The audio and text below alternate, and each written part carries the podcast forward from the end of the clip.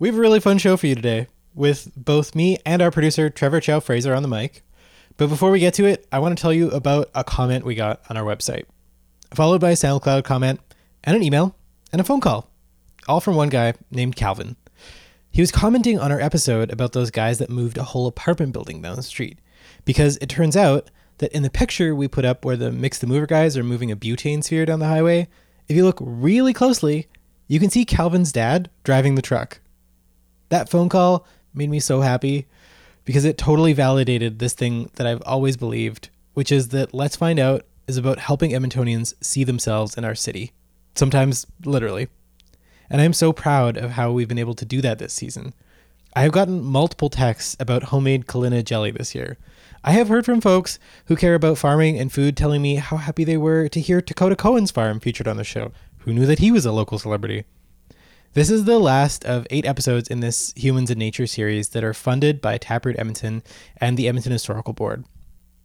If you have seen yourself in this work, if it has moved you or thrilled you or made you go wow, we need you to show us how much it meant to you.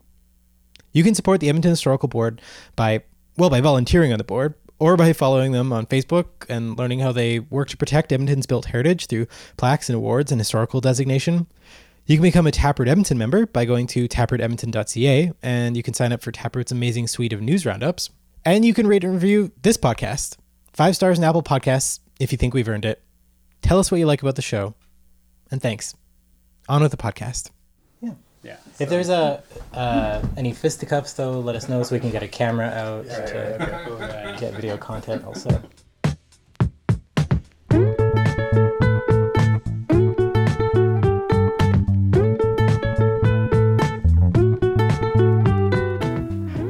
I'm Chris Chang-Yen Phillips, and this is Let's Find Out, a podcast about the history of Edmonton, Alberta, or Amiskwichi, Waskahigon, on Treaty 6 territory. Each episode, we take questions from curious Edmontonians about local history, and then we help them find out the answers together. Uh, Let's Find Out is a proud member of the Alberta Podcast Network, powered by ATB, and uh, this particular episode is a game show, which we, we're very excited to try for the first time. That was a yay in the background from one of our contestants.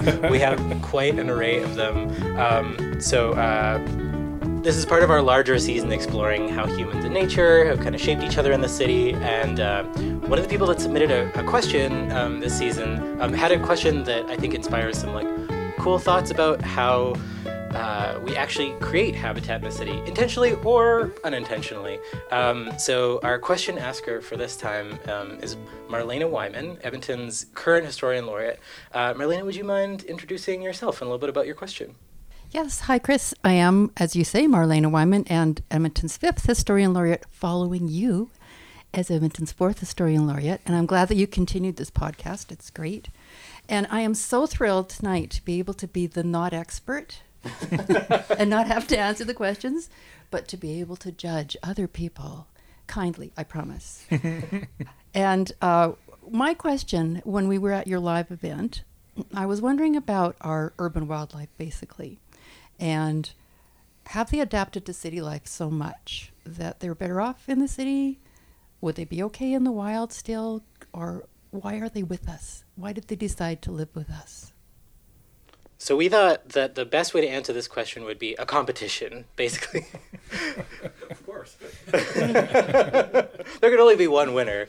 Um, to see maybe which species is most well adapted, which species can we make the best argument for it being endemic to Edmonton, that it wouldn't exist perhaps without the city itself being here. So we have uh, four contestants uh, representing uh, different species, and uh, we have we'll have three rounds uh, where each of them will first get to make a case for their species. Then Marlene will get to ask some questions. Then they'll have uh, sort of a wrap up, uh, sudden death round. Um, maybe not sudden death. Then we'll have a wrap up round.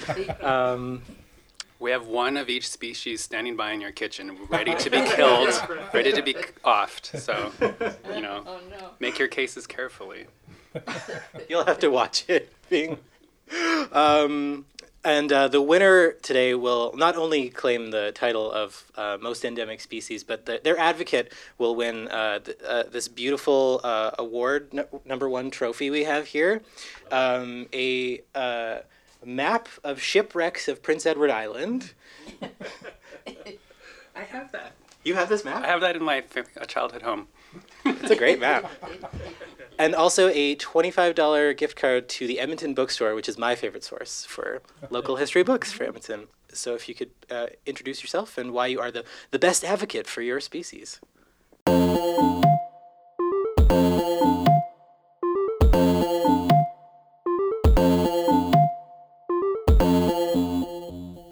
All right. Uh, so my name is Mike Jenkins. I'm the coordinator of pest management for the city of Edmonton. Uh, so I've been working for the city of Edmonton for about uh, 25 years or so. Uh, basically stomping around in puddles, chasing bugs, uh, looking for weird frogs, stuff like that. Um, and I'm advocating for the West Edmonton Mall cockroach.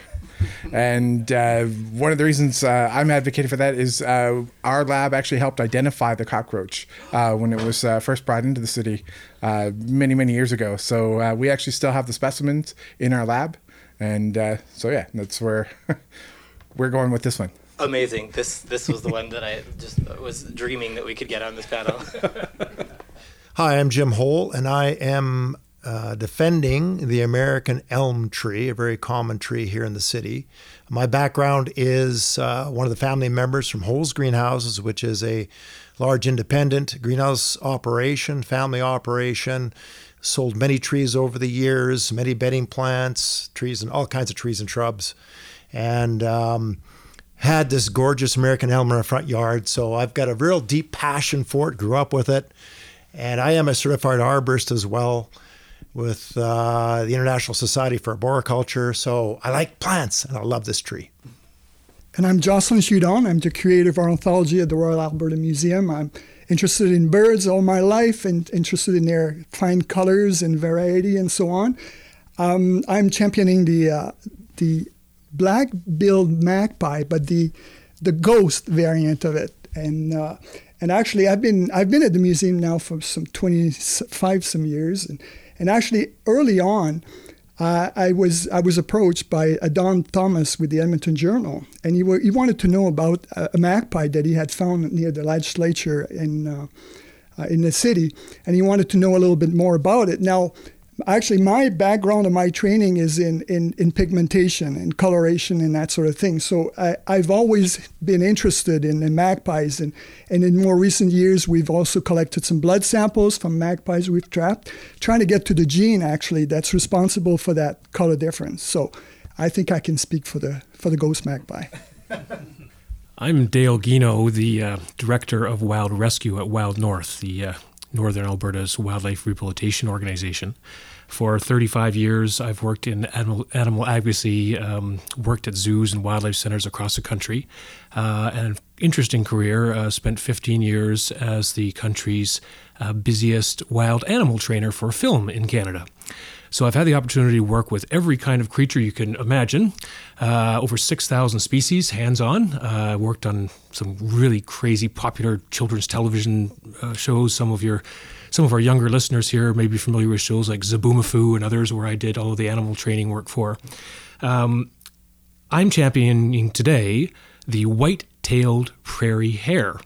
And this is a, a, little enigmatic species that I think is widely overlooked uh, in favor of some of the more um, conventionally thought of as impressive creatures, you know, that, that people often choose as their iconic symbol for their cities or uh, provinces or even country. But uh, the white-tailed prairie hare, amazing creature, and we're going to tell you all about it coming up soon. Excellent. And uh, listeners, if you really love Dale, uh, stay tuned to the podcast for more because he was on our Ritchie episode also talking about some cool wildlife. Well, he was physically present on the Ritchie Walk, and he will be on the podcast in future. Everything happens out of order in podcasts. All right, so we're going to move into round one.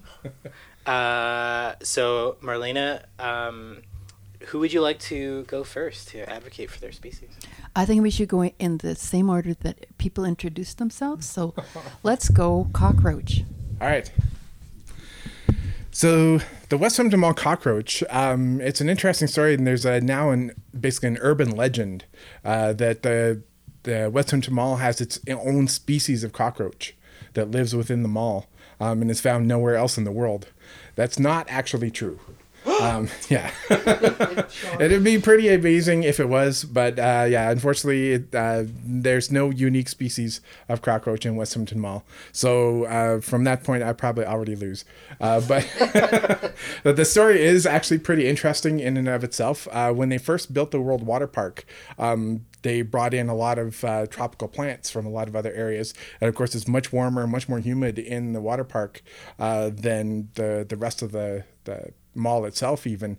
Um, so it's a much different environment and different things can survive there than can survive anywhere else in edmonton. And they brought in these cockroaches uh, that uh, the normal pest control companies weren't able to basically control and they couldn't figure out what was going on. Uh, they were having huge difficulties uh, uh, dealing with these cockroaches. And so they did eventually bring them to our lab to figure out uh, what is going on here. And we found these cockroaches. We found we did find german cockroaches. We found american cockroaches uh, in the area but we also found uh, in the water park these australian cockroaches. So this is not a species we normally find anywhere in edmonton. They're not a very common species around here at all. Um, they are found in a few other places around the world and can become pests. Um, but yeah, it looks very similar to the American cockroach. It's a little bit smaller, but has uh, flashy yellow stripes on the its shoulders. And uh, one of uh, its sort of uh, notable features is it's also actually a strong flyer, which most cockroaches aren't. So uh, yeah, um, that becomes a much more noticeable trait when uh, people are uh, trying to uh, deal with a cockroach issue. Uh, so once it was actually identified and uh, it slightly different habits were able to be taken into account for, the pest control, control companies were actually able to take control of that uh, particular problem and uh, the source that it was coming in with these tropical plants um, as they were no longer bringing in tropical plants also died out. So actually West Edmonton Mall doesn't even have the uh, cockroaches anymore. No! Yeah. So uh, pretty much as far as I know the only specimens of those uh, Westhampton Westhampton Mall cockroaches are preserved specimens in our lab.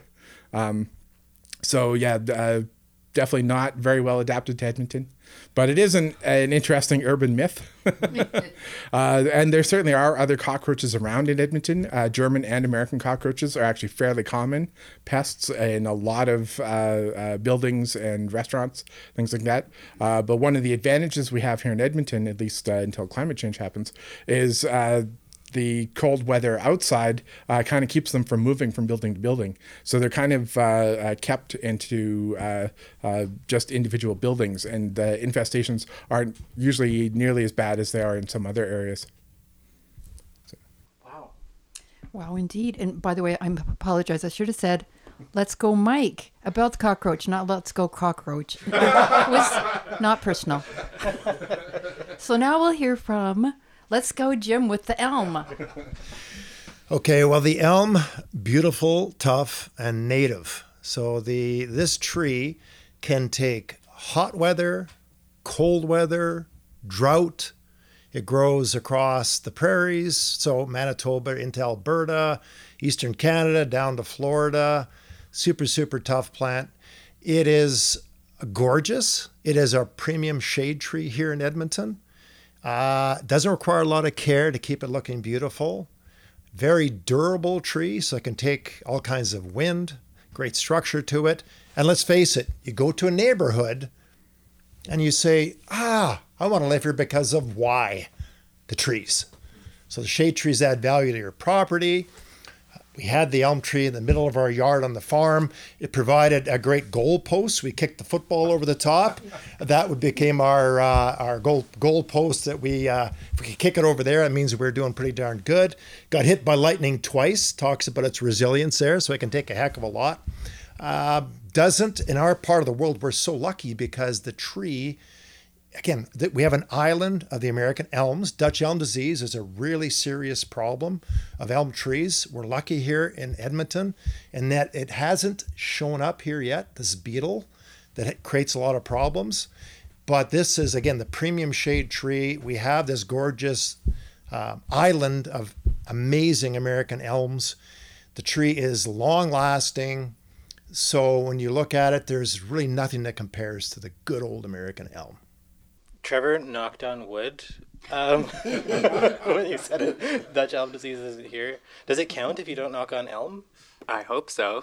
Otherwise, we've doomed our city. All right, thanks, Jim. And now we're going to go with Jocelyn with the interesting, and I'd like to know more about, and you're going to just tell me right now, the ghost magpie. Yes, I'd like to talk to you about the ghost magpie, but just before I get there, I just let, us say a little bit about the magpie itself. I mean, we, I, we, everyone, we've all seen them. We, I saw ten just on the way here from from the bus stop. They're everywhere in the city. Uh, we're very familiar uh, with them, um, and so they're they're iconic uh, in their own right. And uh, and so and and what what makes them so interesting is that well for one they're with us through all the seasons. You know we a lot of birds will disappear for the winter but the magpies stay with us.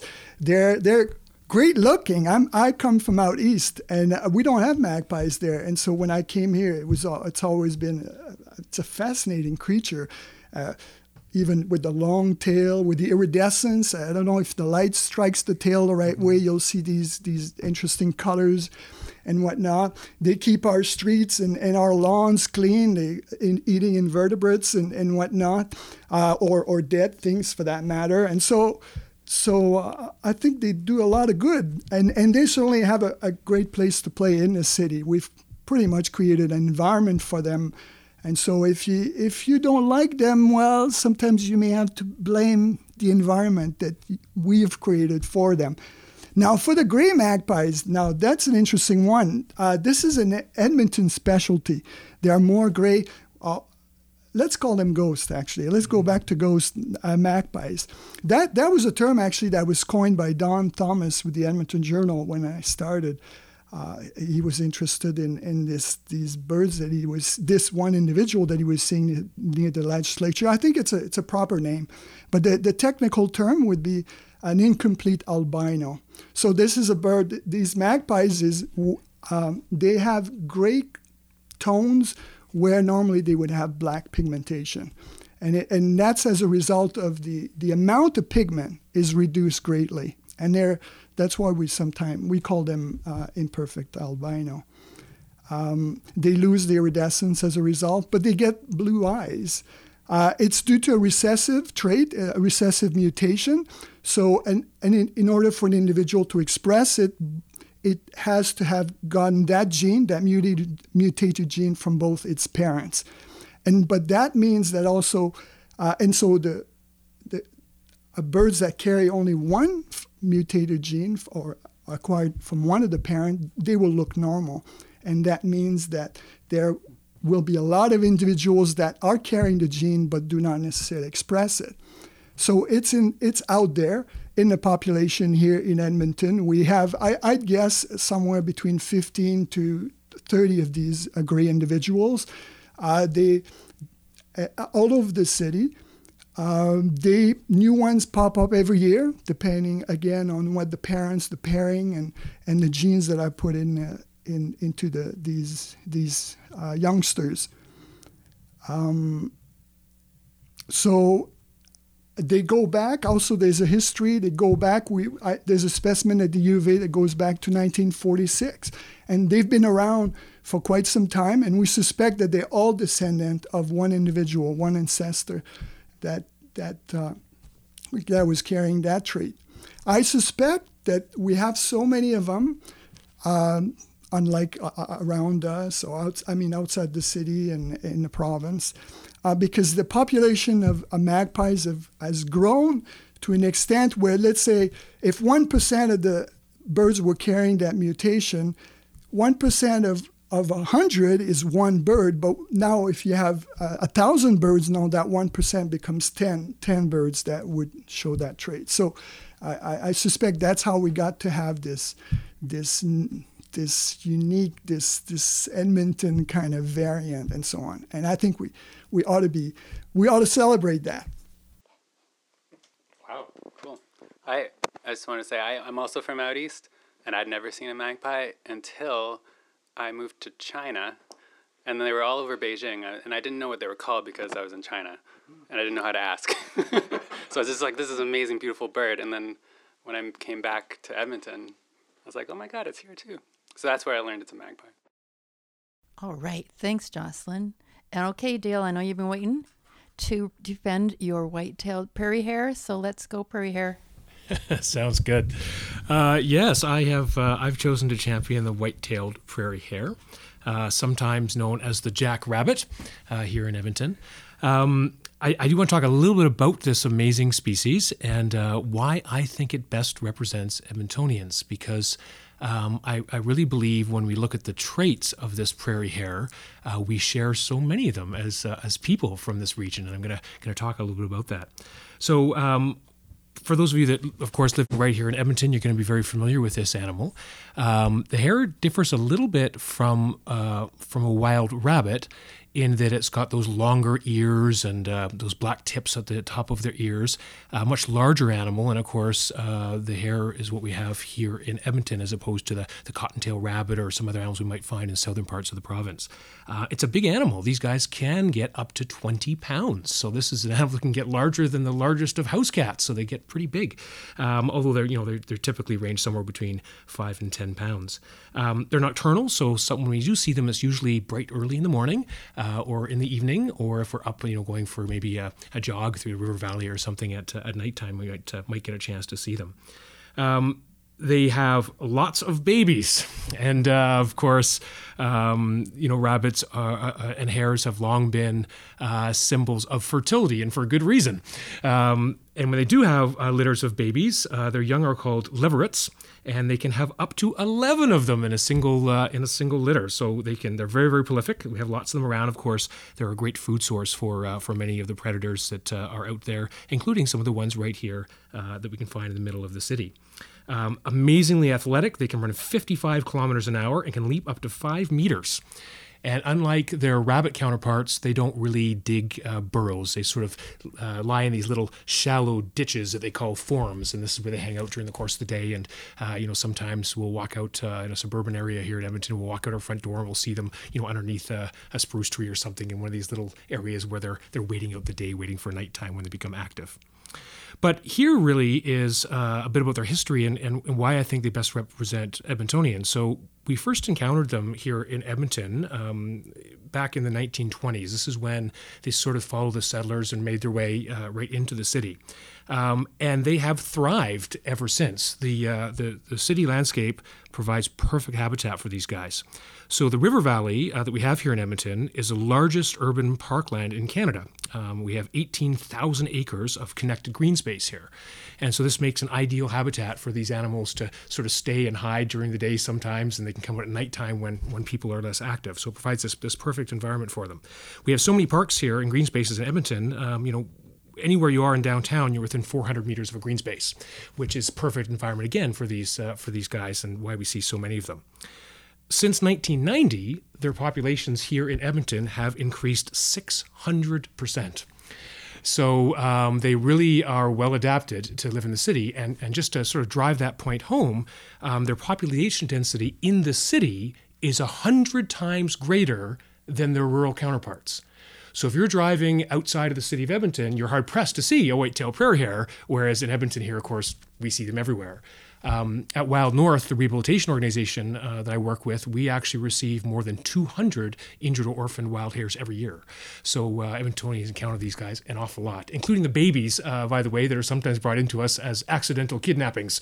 Uh, people find these little uh, these little hares, and, and, these hares, you know, like like Edmontonians, are are very um, are, are, are very sort of strong. You know, these, these guys are born, unlike rabbits, they're born precocial, so they're born with their eyes open.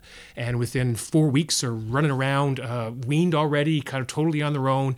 And even as babies, mom leaves them to their own devices, which is, uh, which is amazing.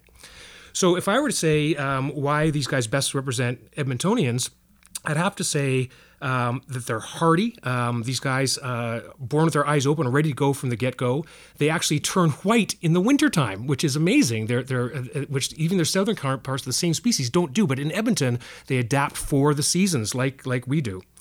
And um, it's interesting because we've long since known about the great traits of, of these animals. Um, in Edmonton, we have the second largest um, indigenous human population of any city in uh, in Canada. We have um, 76,000 indigenous people, and uh, hares feature prominently in native stories and traditions. In all of these traditions, they're known as affable tricksters. You know, they're cunning, they're adaptable, they're intelligent, and uh, all traits that I think represent Edmontonians really well. All right, thank you. That's very persuasive. but I'm not the one who has to be persuaded. That's Marlena. So, Marlena, you have an envelope in front of you that says round one. Um, so, uh, Marlena, I think, has been a, a, great champion of making sure that Edmontonians are more connected to, uh, especially uh, the accomplishments of female Edmontonians. So, round one. Round one. Okay. M- my card here says 95 points, percent of matches won by the Edmonton grads. Oh, excellent. But I don't know what 95 points means. That's how many you get to award this round. you get to give it just the card to one person. Oh, one person. Yeah. All right. Well, that makes it so much easier. Thank you very much. and do I say why? Yeah. Absolutely. Okay. All right. Well, before I no, I'm actually I'm, if I say this before, then it'll be a giveaway. So I'll give it first. So I'm giving that to you, Dale. And awesome. wow, I want to tell you a little story about the rabbits turning white in the winter.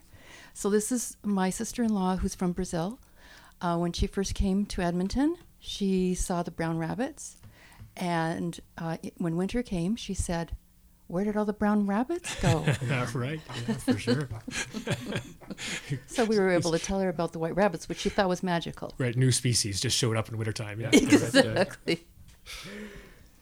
Fabulous. All right. Um, and that's the end of round one. Yay! All right. Yay.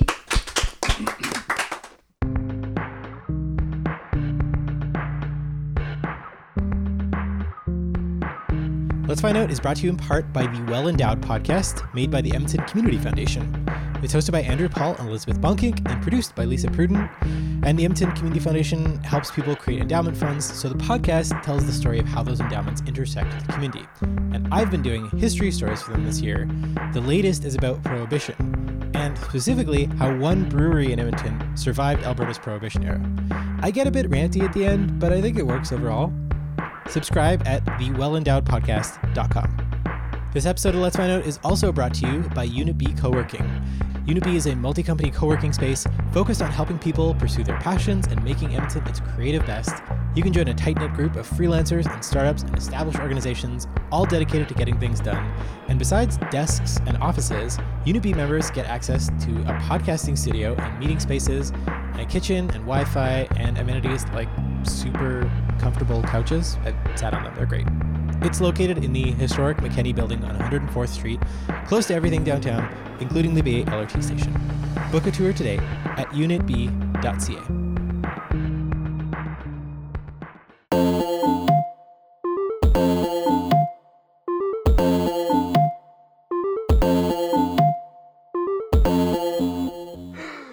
Okay, so we're gonna head into round two. Um, Marlena has prepped some questions, and uh, yeah, Marlena, you get to be the, the guide. You get to decide who goes first.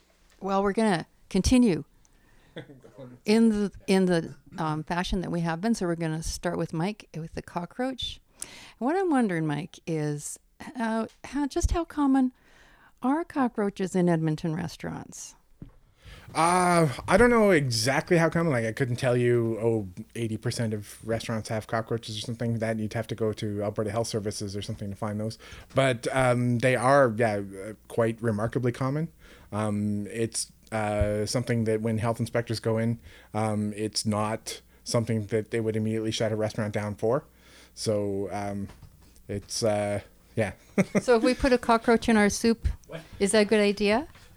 Uh, get a free meal.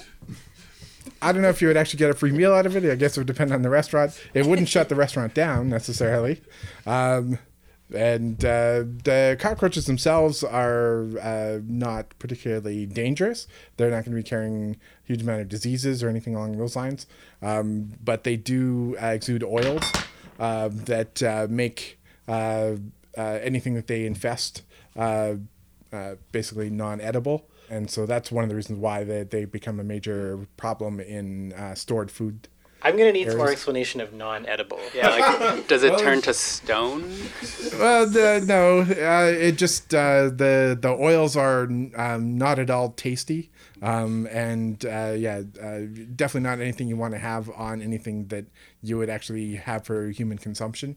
Um, nothing specifically dangerous to human health, but uh, some people can have allergic reactions to it. But yeah, um, uh, but remarkably clean uh, creatures actually um, certainly better than uh, most house flies stuff like that so they're not actually major disease vectors um, but uh, yeah also because of their propensity to both eat a lot of food that we consider food and to spoil that food afterwards um, they're they're not something you want to have around anywhere where you're serving food and they will eat pretty much anything we we eat so So they're not probably in danger of being ground up for food.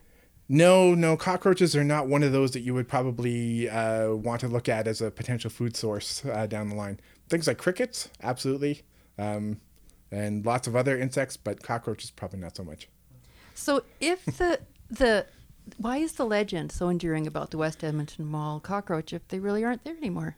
Um, certainly there probably have been sightings of cockroaches uh, since then, uh, because uh, every so often um, German cockroaches in particular might uh, turn up at the mall, um, especially uh, near the food fairs, things like that.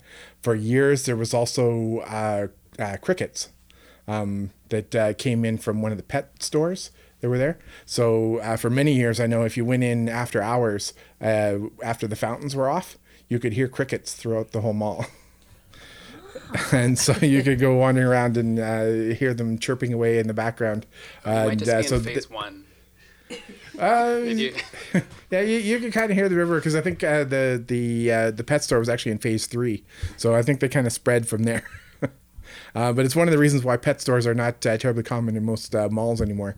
Um, but uh, so there there have been uh, I think a variety of different uh, insect stories that got it kind of uh, combined, and the the legend of uh, unique species of cockroach in the mall is much more interesting than uh, the the reality, I guess. So And more so than crickets.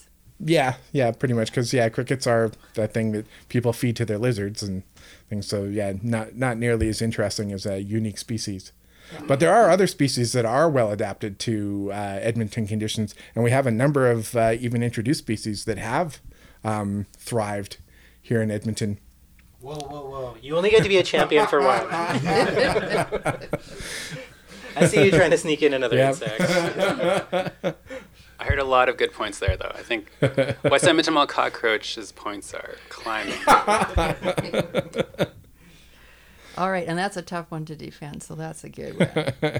All right, we're going to move on to elms. So, Jim, I live in Parkallen. Right. I've heard that that's got one of the most dense populations of elms in the city. Mm-hmm.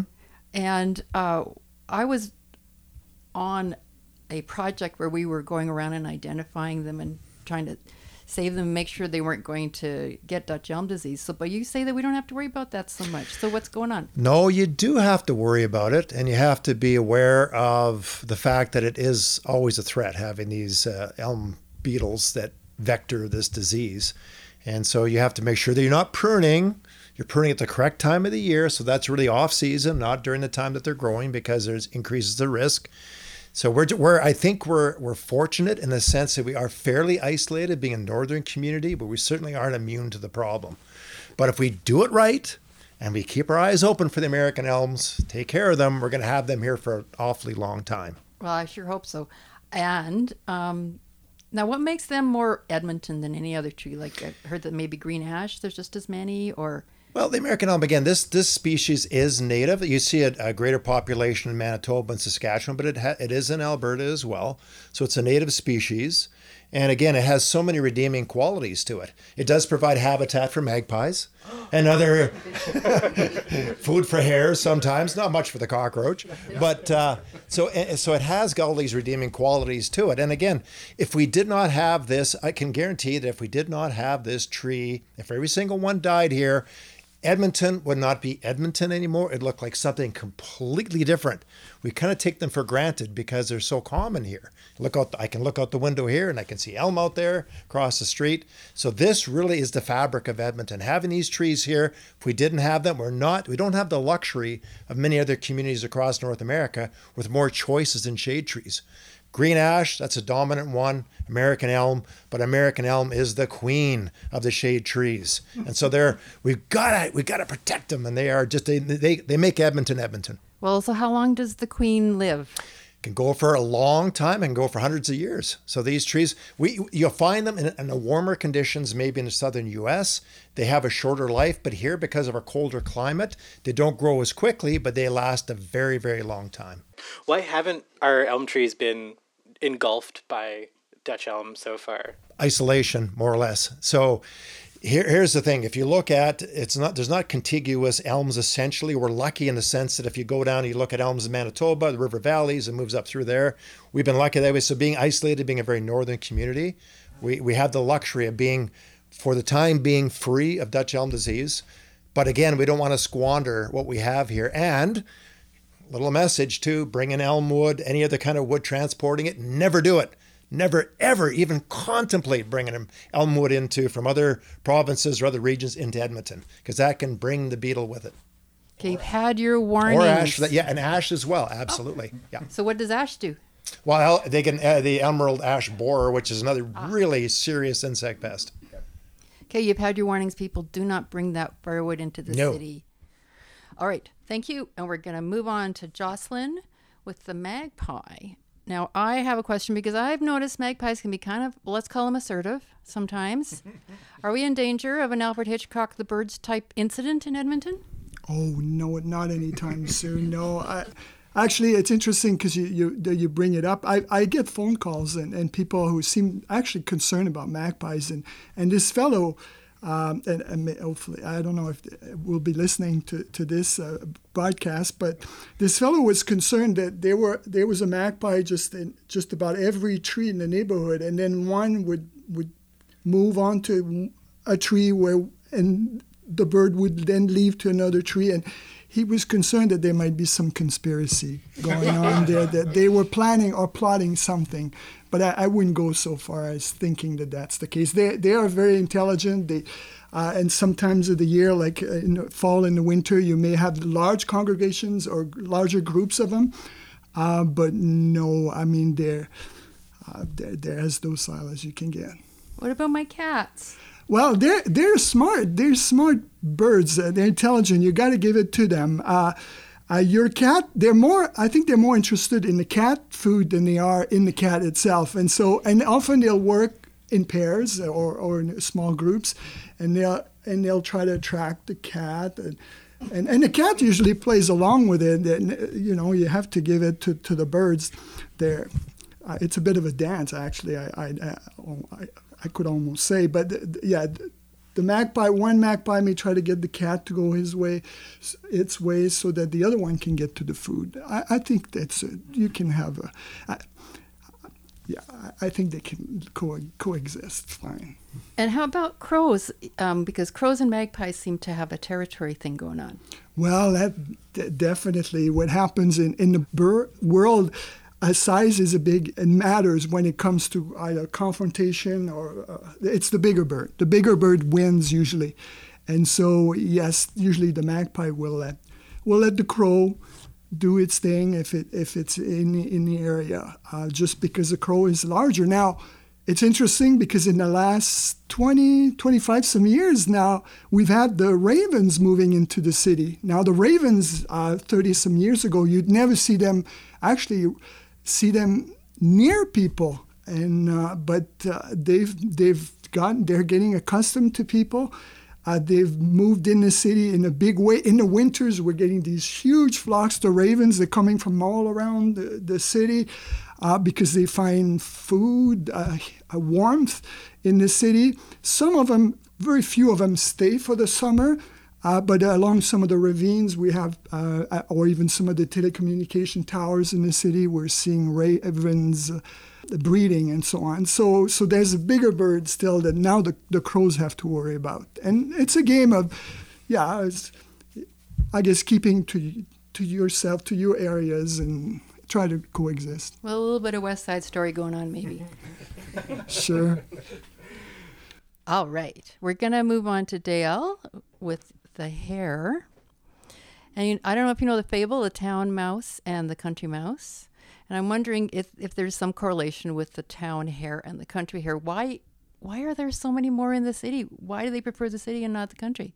Right. That's a yeah, that's a really great question. You know, um, hare, of course, we, we, talked earlier about how prolific they are. So they really are a, a, a very important prey species. And uh, when they live in the city, um, they uh, they create something. Uh, called a, a like a, a, prey shadow. So basically, or a predator shadow, I should say. So basically, the city affords them protection um, from many of their natural predators. So here they can live in close proximity to the city and those are green spaces. Uh, but because they're living in and around people that, for the most part, predators are very afraid of, this affords them lots of protection. So we have less animals being predated upon, uh, and they're also wonderful food sources here. We talk about all the different, uh, you know, um, plants that, that, that, and flowers and things that people plant to, to beautify the, the city. And uh, much to the gardener's bane, sometimes uh, these hares, uh, you know, will take advantage and eat some of these great food sources. So lots of food, uh, little predation means lots of hares. How do we keep them out of our garden? How do we keep the Peter Rabbit thing from going on? yeah, that you know, uh, we deal with that quite a bit at Wild North. We get a lot of calls in our wildlife hotline about about hares, and uh, you know, as a rule, people love to see them around. They're they're beautiful animals. They, um, if you see one regularly, it's probably the same one. People are under the misconception that there's uh, they're seeing different hares all the time, but they're actually very habitual. Um, so it's probably the same hare getting into your garden and, and eating your plants or your flowers. So some of the strategies uh, that can be employed, for example um, for hares are um, we would recommend uh, in some cases that you would go to uh, like a hunting store like Cabela's or a place where you can purchase a synthetically produced coyote urine. And uh, this stuff is used, of course, by hunters to attract coyotes. But if employed, uh, if put into a spray bottle and employed properly, and put in a little spray around your garden, that's sometimes enough to deter the hares. So they'll smell that predator around and say, you know, there's a coyote in the area. It's not worth being here, and maybe they'll move on to your neighbor's garden. that's good advice. We've taken the opposite approach in our house. Um, my husband just built a new fence, and he made sure to leave a little like hole at the bottom of the uh, fence, allowing them to come sides. in and help themselves. Yeah, that's great. Oh, yeah. That's nice. Well, people love them, you know, and and uh, and I think like like like anything else, you know, um, it, it's it's lovely to see animals around. And and I, and I from from Jocelyn's champion the magpies. You know what? Uh, it, it may not bode well for my cause, but they have to be one of my favorites. I love those all those corvids, the crows and the magpies, brilliant birds and and loved around. But uh, hares are the same way. You know, people love to have them around, and, and most people are pretty accommodating when it comes to living in harmony with our wild neighbors. That's true. So hares. I remember several years ago when I moved to Edmonton. Uh, the hares, they're so big. They're like incredible. But I was on the U of A campus and I just saw them literally boxing Yes. And that, and I just don't know if I feel good condoning like that in today's day and right. age, like an, an, animal with that kind of behavior. Right. Yeah. Well, you know, and it, it's it's it's kind of like a domestic abuse thing. It, it, usually happens when the male meets the female, and it's a behavior that happens prior to breeding, and they stand up on their hind legs and they box, similar to what you would expect of, of a of a kangaroo or, or type species. Uh, that usually lasts for a few minutes and until they get down to the real business. But that's what we're seeing usually when we see them boxing. Yeah. Okay, so I'm glad I didn't what? stick around. what the heck? I didn't know. And there's, that. by the way, so many uh, on on the university campus. Um, we get calls all the time at Wild North to rescue these hares. There's hundreds of people will walk within three feet of a hare, and by virtue of the fact that it's not moving, it must be injured. Of course, as soon as we show up and pull out a net, it's gone. Right? it's, it's like oh, not injured at all, and so they, they become very you know habituated for sure. Okay, and Jocelyn, I think. Um, I think I'm, I'm asking the question that I think everyone's really asking, which is, aren't magpies too smart for their own good? well, well, I'm glad to hear that. that uh, I mean, I, I think the magpies would be would be happy to hear that. Uh, yeah, if people get that perception, I guess uh, they might dislike them. I guess thinking that the, these birds can do a lot of things that that they don't like. But you still want to defend them? Oh, oh, I defend them anytime. I, they, they're they're a fascinating creature. This time of year, it's interesting because uh, uh, you'll see them cache. They'll you'll see them hide food. It, it's interesting. They're, they're s- smart, but but uh, I can the way they, they hide. So they're they're hiding food for the winter. The winter is about to come, and they they'll go maybe to your feeders, grab a peanut, and they'll put it on the ground, and then they'll grab some some some grass and so on, and they'll put on it. Uh, never mind that grass will or that part will probably be covered by snow in a, in a few months from now, and and never mind that I don't know that they'll be able to rec- to to remember exactly where they, they hid it in this lawn. Uh, but but they got the right idea. I mean, they, they know to prepare for the winter and, and the need to, to stash some food if there's some available around. Which is more than many humans. So yeah, that's true. Okay. It's it's a good thing I'm not the judge again because I am totally biased. Magpies, I, I'm just enchanted by them. They, we have a little sculpture out front, this little bike sculpture you might have seen when you came in, and we like more than once caught them playing games. Like six of them will chase each other around the sculpture and around our signs. We found a magpie sleeping on our lawn the other morning with its like head tucked into itself and um, we laid out a little like bowl of porridge and it came and whole it's i'm just totally charmed by them so Well, the ma- the magpie, it's interesting because this is a bit of it. It's a love hate relationship, and and uh, and you know there are goods and there are bads, but it, but the people within the city are often divided. You know, there are people who love the magpie. A lot of people do, I uh, love the magpie, but a lot of them also dislike them, and mainly from the noise that, you know, in in uh, late in the summer or in the summer when the young come out and they're, they're very vocal and they want to be fed and so on, they they can get a little they can get on your nerve. Can I uh, throw one more question in directly related to the sound thing? Thank you.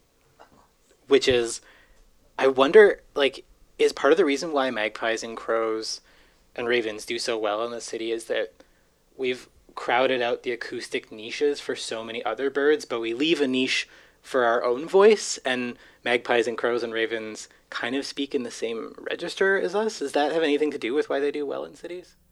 Uh, there, they are birds of the open country. Th- uh, maybe less so the ravens, and and so yeah, they're the sound frequencies do do work better than it, it, they would in a forest, for instance. But but I I'd have to say that still remains to be seen with yeah to, to be looked at.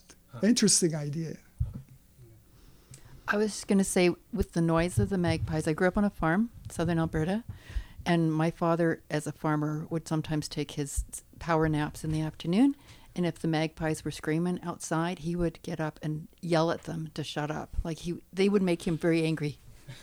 I, I've had a, I've had someone call me complaining that a that a raven was responding to that individual snoring during the day. That this individual was working during at night and sleeping during the day, and he he was he, he could he was asking me what he could do to get this raven to stop responding to his snoring. Okay, so there are obviously some very strong opinions on magpies, and we've heard some, and we've heard some strong cases for the West Edmonton wild cockroach and cockroach in general, the American elm, the prairie hare, and uh, Marlena, it's time to allot the points. Who won round two? All right, I'm opening the envelope. Thank you. And the envelope, oh my goodness, 1,920 points? and, and of course, 1920 was the year Gladys Reeves founded her photography studio.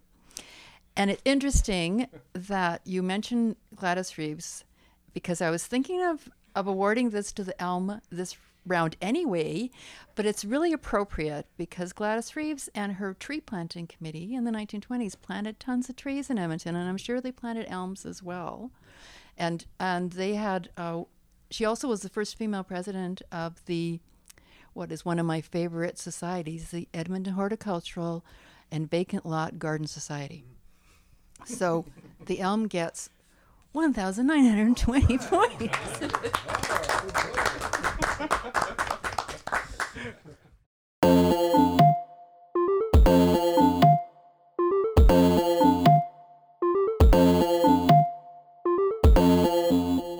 Okay, we're going to move right into round three, the final round. You've heard your opponents making their case for their species.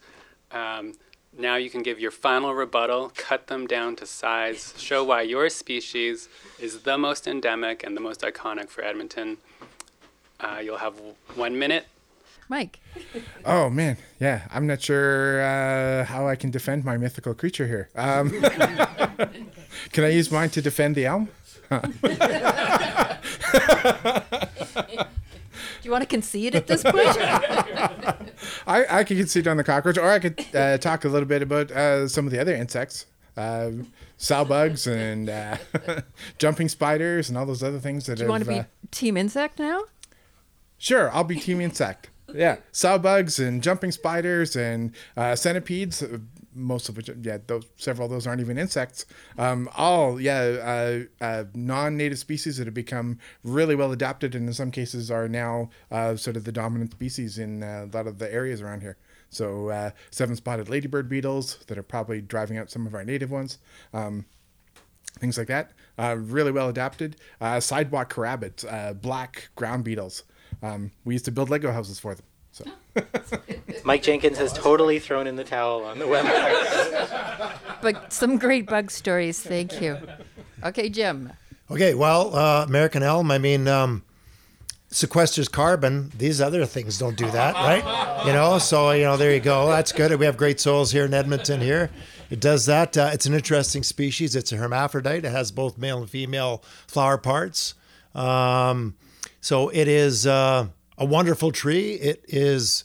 Uh, it was used in uh, farmhouses uh, to show the cleanliness. They would take the wood of the tree and they would buff it up.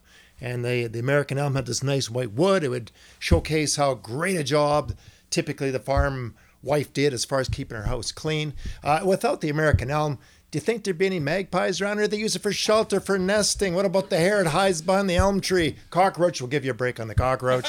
It doesn't hide behind there. So, I mean, really, this is the species. This is the one.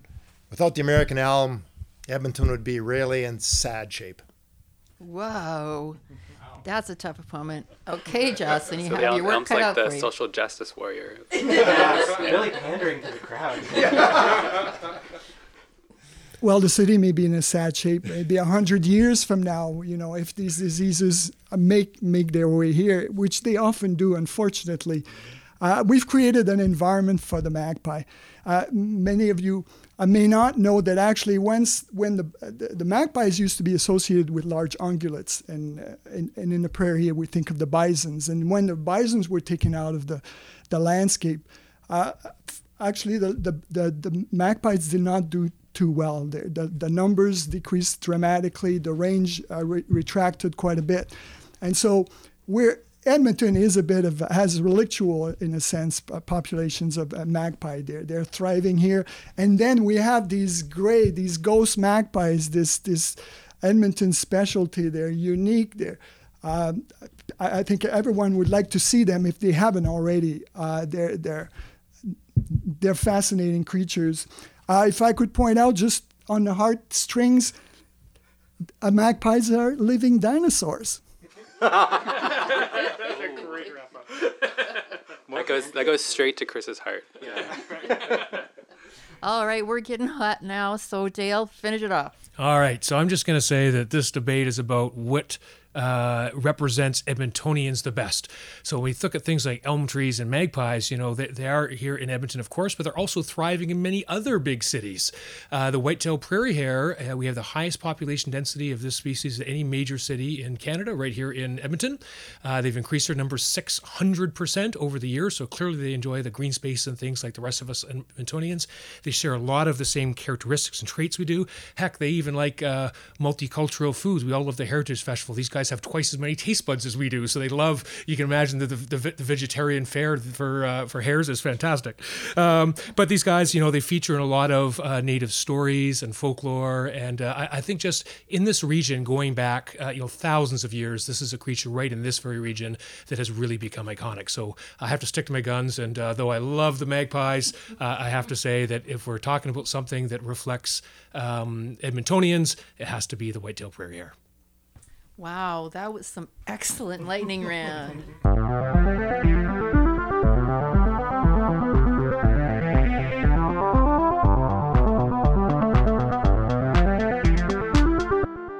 Okay, so Marlena has a third envelope here with uh, the round three points, and um, whoever has the most points after she has awarded this final batch um, wins the. So uh, you get a trophy that is um, solid gold trophy that we've inherited from uh, speaking municipally when they had a Jeopardy game. Uh, you'll also win a map of shipwrecks on Prince Edward Island and uh, a gift certificate to the Edmonton Bookstore. Um, so, Marlena, um, can you please tell us how many points are in this envelope? Okay, here comes the third envelope. One thousand. Oh, wait a minute. One hundred fifty-seven thousand two hundred Wow. points. Don Iveson's Twitter follower count. oh, is that? Uh, uh-huh. Well, I learned something. and um, I have to give this to the magpie. Right. Wow. nice. Wow! Total upset. Who knew? What and why? Because the magpie is, I think, like we see it everywhere. The hare, oh, oh honestly, that's it's a close. Oh my goodness. Okay, this was really hard. No take backs. We've already done here. I thought judging was going to be easier than being the expert. No, I, actually, you know that the magpie, the hare, the elm, even the cockroach. I mean, these were all great, and um, I was trying to be fair. Okay, I was trying to give one card to everybody, but there's not four cards.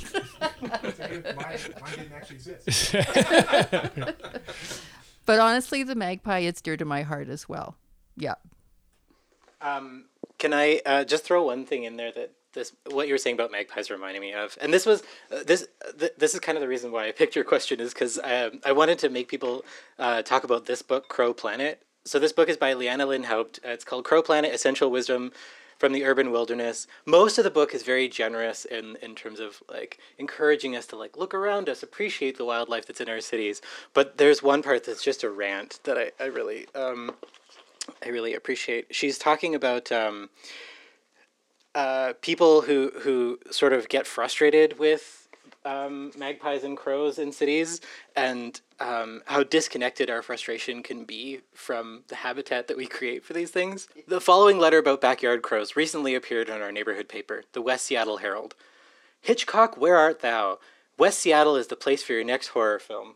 All the joy of feeding birds and squirrels peanuts and wild bird seed is over. Bullies from the sky with sharp as attack radar swoop in 5, 10, 15 at a time to carry off all my offerings.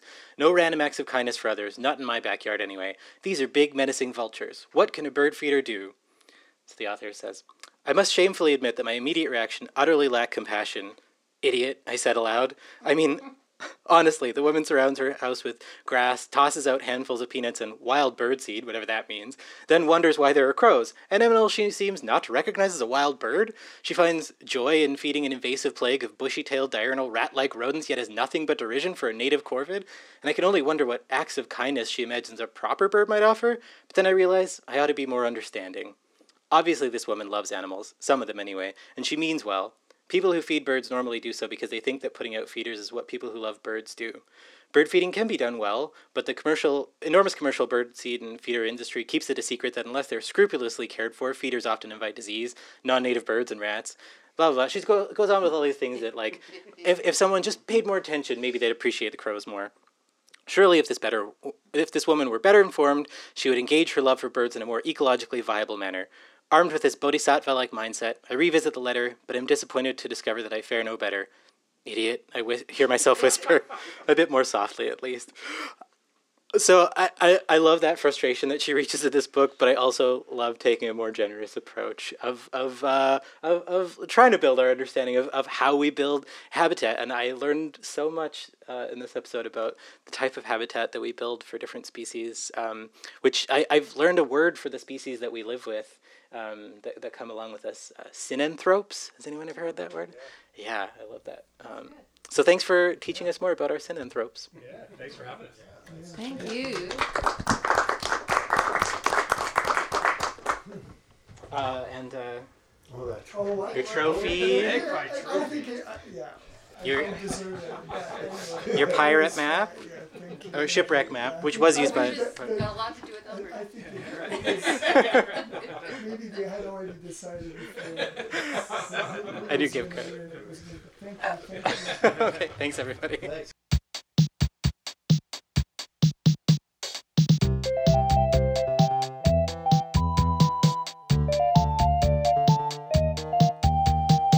Thank you for listening to our live game show. Let's Find Out is produced by Trevor Chow Fraser, that's me, and Chris Chang Phillips. Let us know what you think. Drop us a line at chris at letsfindoutpodcast.com. You can download all of our episodes on Apple Podcasts, Spotify, Stitcher, Google Podcasts, or your favorite podcatcher. Or you can find them where I do, Let's find out letsfindoutpodcast.com. And that's also where you can sign up for our newsletter. Uh, I try to drop in news about new episodes and live events and cool apps and updates, uh, like our book club this season. And we're on our last book now. So if you're listening today, October 30th, um, you'll hear the last time that we are reading a book uh, that ties into some of these big ideas about humans and nature. And it's not a coincidence, we are talking about Crow Planet by Lyanda Lynn Haupt. Uh, meetup details are on our website. Hey, Chris in the present here with some breaking news and thanks. Thanks to Marlena Wyman, of course, and Mike Jenkins, and Dale Gienow, and Jocelyn Hudon, and Jim Hole. And we just heard that Jim and his whole family have actually sold the greenhouse business. Also, we have a date for our season ending live show now about how we make nature. It's December 1st at 2 p.m. at the Almanac. Tickets available soon. Thanks to Taproot Edmonton and the Edmonton Historical Board, and thanks to everyone who's been a supporter of this podcast, especially Finn. At you, Finn. Original music for this podcast is by our own most endemic species, Doug Hoyer. Until next time, keep your questions coming.